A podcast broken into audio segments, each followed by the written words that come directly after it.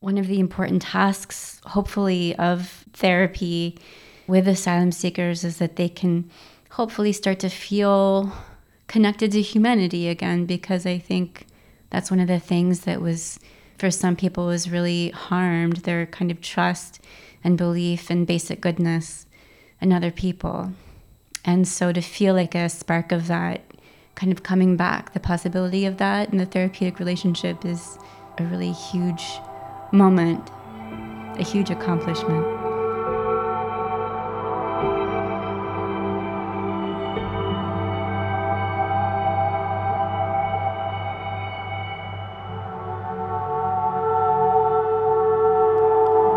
Across Europe today, there are millions of refugees from over a dozen countries.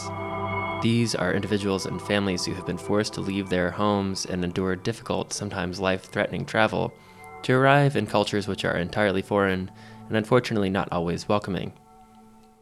Germany alone has taken in well over a million refugees, and while in many cases integration efforts have been a success, with an ever growing number of refugees working full time and attending universities, for many, being in a new place, separated from friends, family, and customs, compounded by the memories of dangerous travel and the circumstances which forced them to leave their homes in the first place, complicates the process of starting a new life.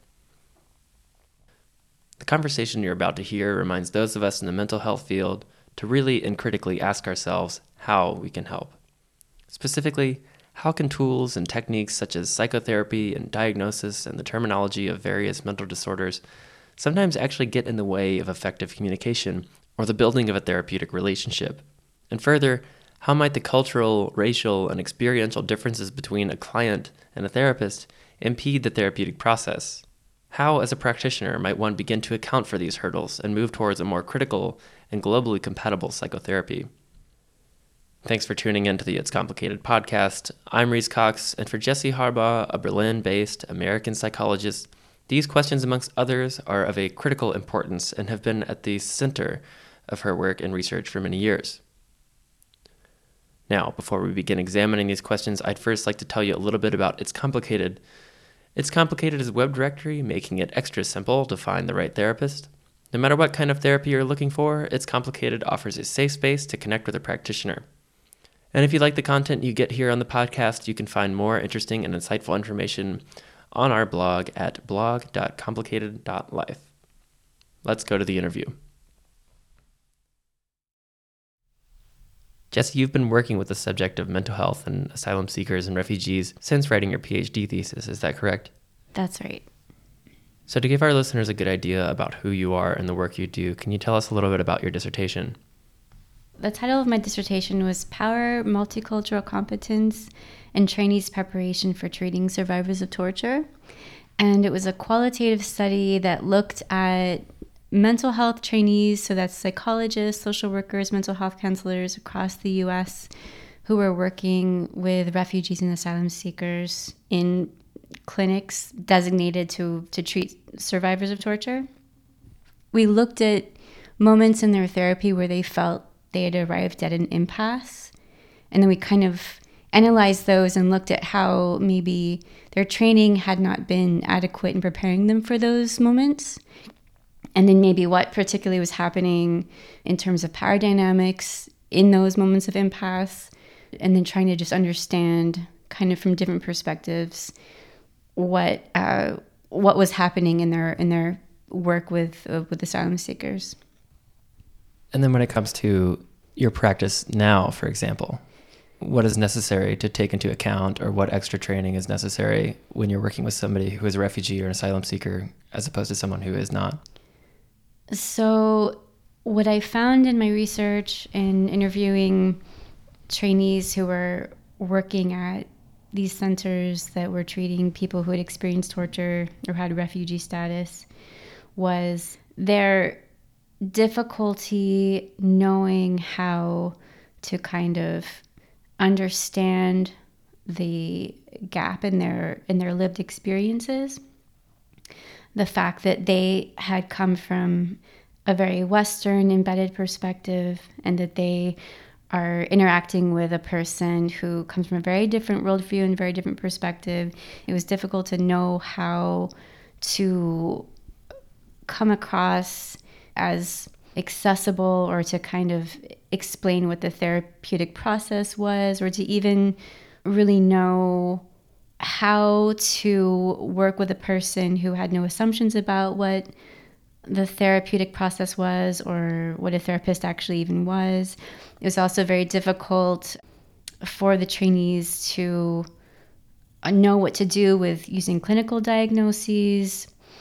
And they explored moments where they did apply kind of more of a medical model or clinical diagnosis to what they were seeing in the client and how that tended to kind of shut down the the person's narrative with a refugee background or a migration background, or even a post migration background, being able to kind of discuss those things was hindered by sort of a heavy handed application of clinical rubric that they that they were learning in school, but they weren't really sure how applicable actually was when they were doing the work with asylum seeking immigrants.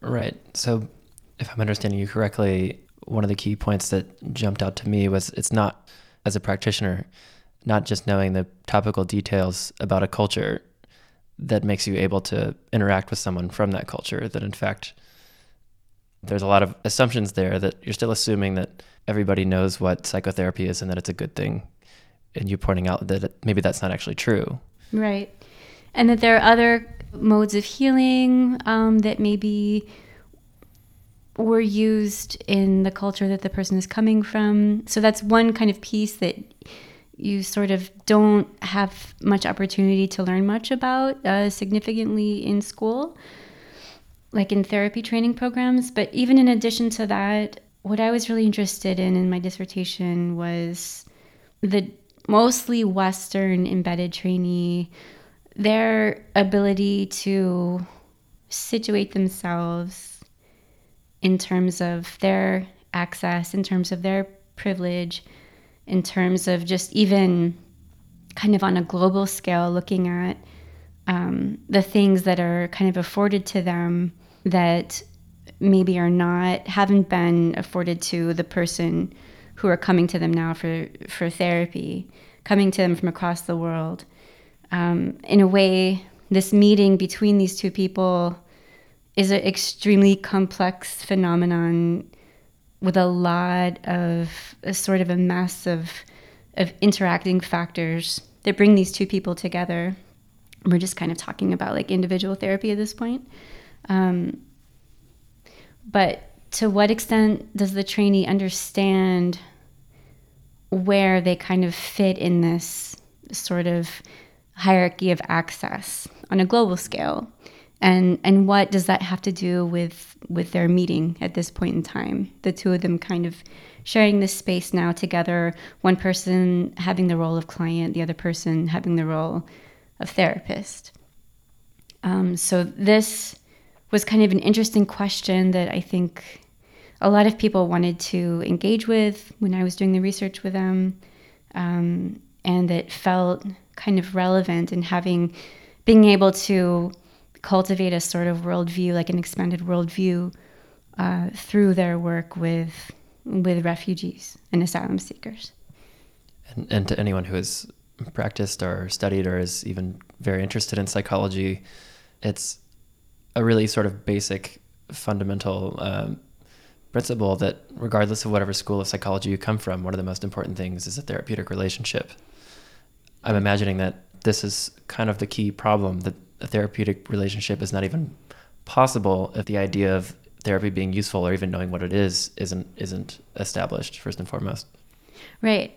I think that's a nice way to put that. I think um, just the the ability to look at the therapeutic relationship and what that's sort of comprised of depending on who you're working with different aspects of that relationship can be more salient than others. So you know if you're working with somebody who comes from a really similar background to yours or maybe has um, similar privileges to yours you know un- we're talking sort of unearned privileges like whiteness or like cis masculinity etc so if you if you're kind of sharing a lot of those privileges with somebody then to what extent do you kind of you can talk about those things and they're maybe interesting in some other respect but i think if you're if you're working with somebody whose background is not um, doesn't come with the same sort of social privileges that yours as the therapist comes from or even vice versa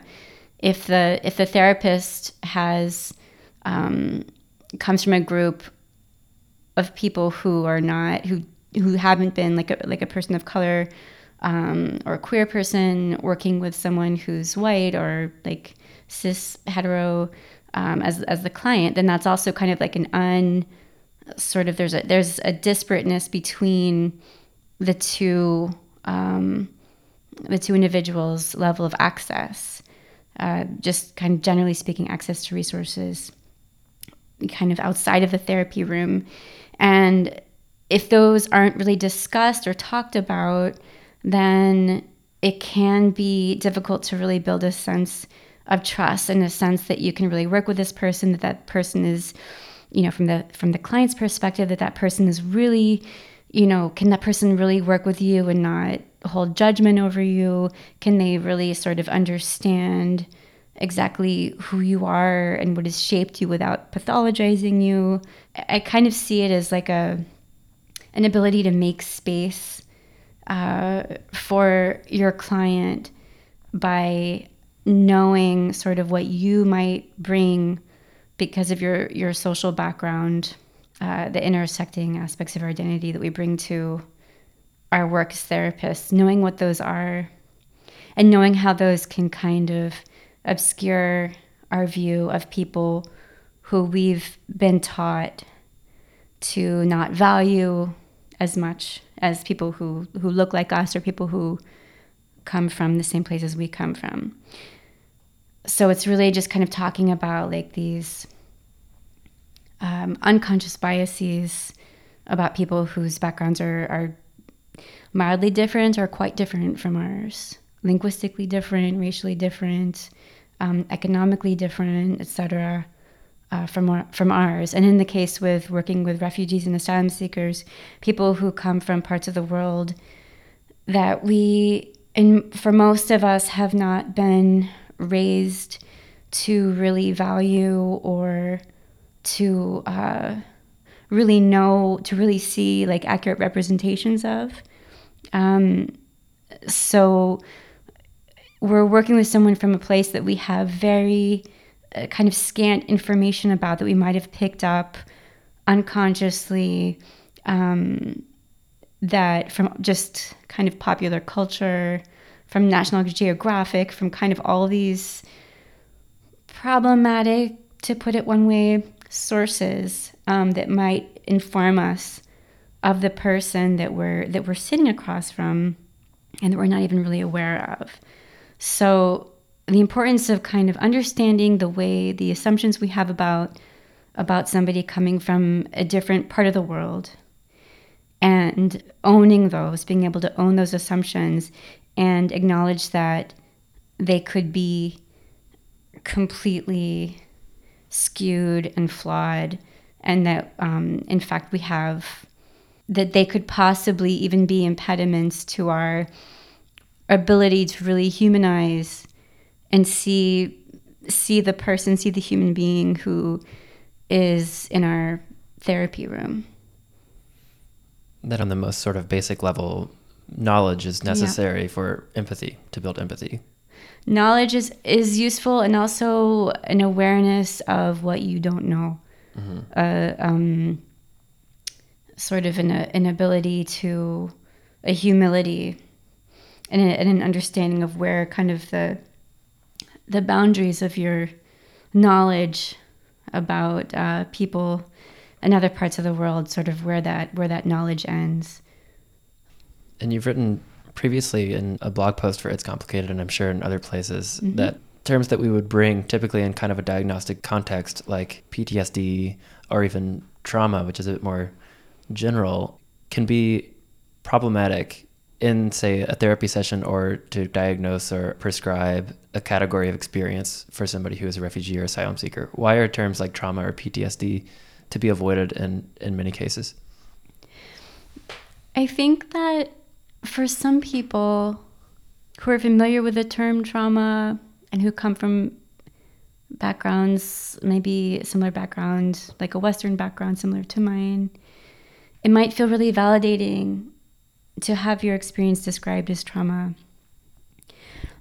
But for other people who've who've not heard this term before, who are coming into an already Western model of um, of medicine and, and even psychotherapy, um, and just any kind of healing, a Western model of healing. I think that the application of this word can possibly eclipse the individual's ability to authentically describe and kind of spontaneously find words for their own experience. I think that possibly applying the word trauma can make it difficult to really understand even what the political aspects were of somebody's experiences, um, the cause of somebody's flight. I think that to some extent, trauma trauma can obscure an important political reality that that that the individual was was dealing with, and that is ultimately important in their ability to first conceptualize what happened and then to even heal from it. There's this really interesting research by um, this psychologist Basoglu who found that people who had, so like he compared activists, political activists who had been tortured in Turkey with people who are not political activists but who were also tortured and found that those even in some cases where political activists who were tortured were tortured more uh, you know objectively speaking more severely than those who were not political activists the political activists had because of their political analysis had shorter lived and less severe symptoms you know symptoms that we would that we would kind of typically ascribe to PTSD. So some of those clusters of of, of symptoms, um, but that they weren't as severe. And so I, I have to think that there's something about being able to really be in charge of the narrative what, of what happened to you without kind of needing a, a medical narrative involved, but having a political narrative as being the overarching one that's actually shown in research to be to aid in, in one's resilience, to aid in one's kind of healing from torture. I don't think that labeling something as trauma is necessarily, for some people, you know, uh, outside of our Western context, isn't as important, isn't as integral to their kind of healing process as as it as it is for others. I had never considered that before, especially in this context, how a word or a diagnostic word in particular can change somebody's relationship to experience, especially when it comes to something like events you experience because of your political action. If you are tortured because of your political action, it's a very active narrative. Whereas if you're traumatized from torture and that's the focal point, that the other details fall out of the picture, mm-hmm. um, that's a much more that's a much more kind of like past something happened to you mm-hmm. rather you suffer through in order to achieve something. Right. That's a very very different narrative, right. and I never considered the power of that in such a sort of direct way. Right. That the context ultimately having an understanding of the context and what's motivating other people to do what they did to you that there's some kind of something sort of organizing that sort of is larger than you even mm-hmm. that is bringing somebody to that situation bringing someone to be tortured that there's something it's like a means to a political end yeah i think i was really i was really struck by that research too and that the healing power of, of, of having a, a political analysis is really, really compelling to me. And I think a really interesting way that kind of not just being, not seeing this issue of having to flee one's country or being tortured for political or ethnic or number of reasons understanding how those those aren't just sort of the domain of psychology but much much much broader than psychology sort of diagnostic information. I think that we're really aided in our work with with refugees we're aided and by a a critical political analysis uh, of not just of the person we're working with, but also ourselves and the way that ultimately we impact one another, even though we come from very different parts of the world. I think that's uh, it kind of goes back to your bringing up of the therapeutic relationship that having that understanding of a political relationship is, in this case, part of knowing what the therapeutic relationship, like what's kind of impacting that. And another essential facet about therapy is building a personal narrative through the therapy process. And I can understand how, if a therapist doesn't know how to facilitate that on the terms of the person who they're working with, then that person's narrative is co opted into a Western context, which runs the risk of being an alienating yeah. clinical experience rather than a healing one. Yeah. Right. And so then, as the therapist, then you're going into unknown territory you're stepping outside of what your training has been. You're stepping outside of like understanding things diagnostically, clinically, and things are not organized in predictable ways anymore. And then that can be sort of anxiety provoking for somebody who, especially if you're working with someone who's feeling like very flooded and overwhelmed with feeling and anxiety and and nightmares and all these kinds of things how can you it, it, can be kind of for the therapist really take them to this raw unpredictable place.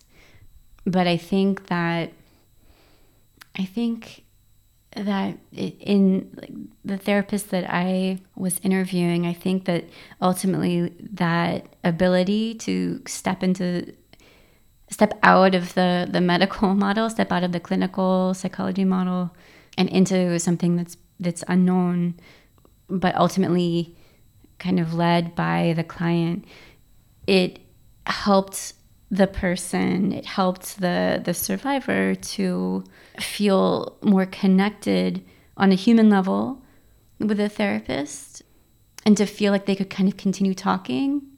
It encouraged them to keep speaking and start to make sense of their experiences in the context of a, of a person listening and caring about what they had to say.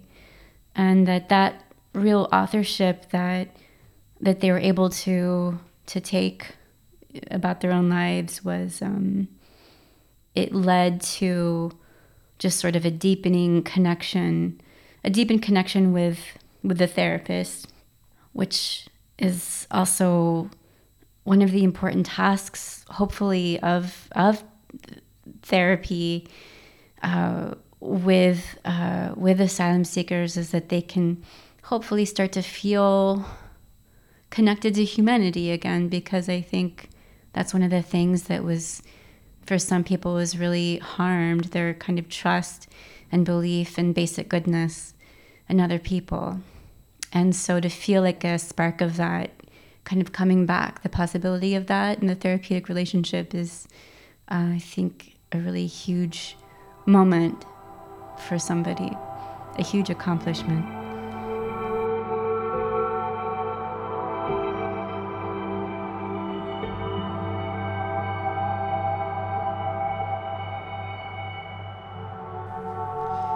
Listening to a conversation with Jesse Harbaugh, a Berlin based clinical psychologist specializing in work with refugees and asylum seekers.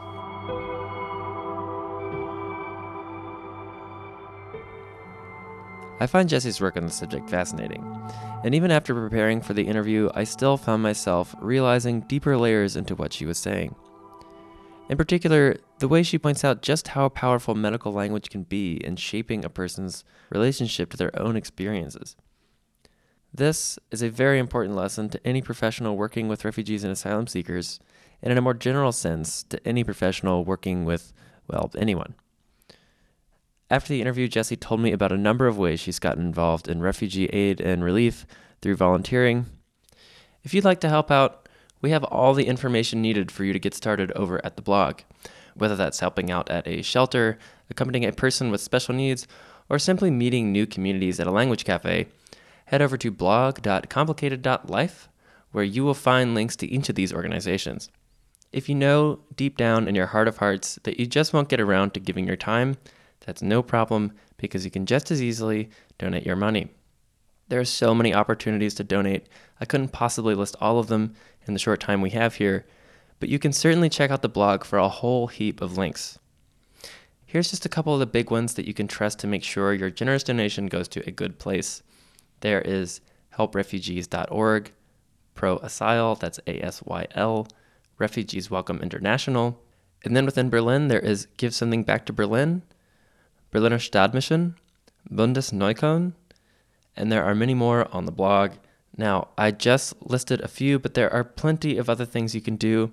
It is, after all, the season for giving. And it doesn't matter whether you celebrate Christmas, Ramadan, Hanukkah, Kwanzaa, solstice. The point is, it's the time of year to give. Whether that's donating your time or money, those resources can be put to good use this year. Not only will you feel good about doing something proactive and positive in the world, but I guarantee you the person who receives your generous donation will definitely feel good.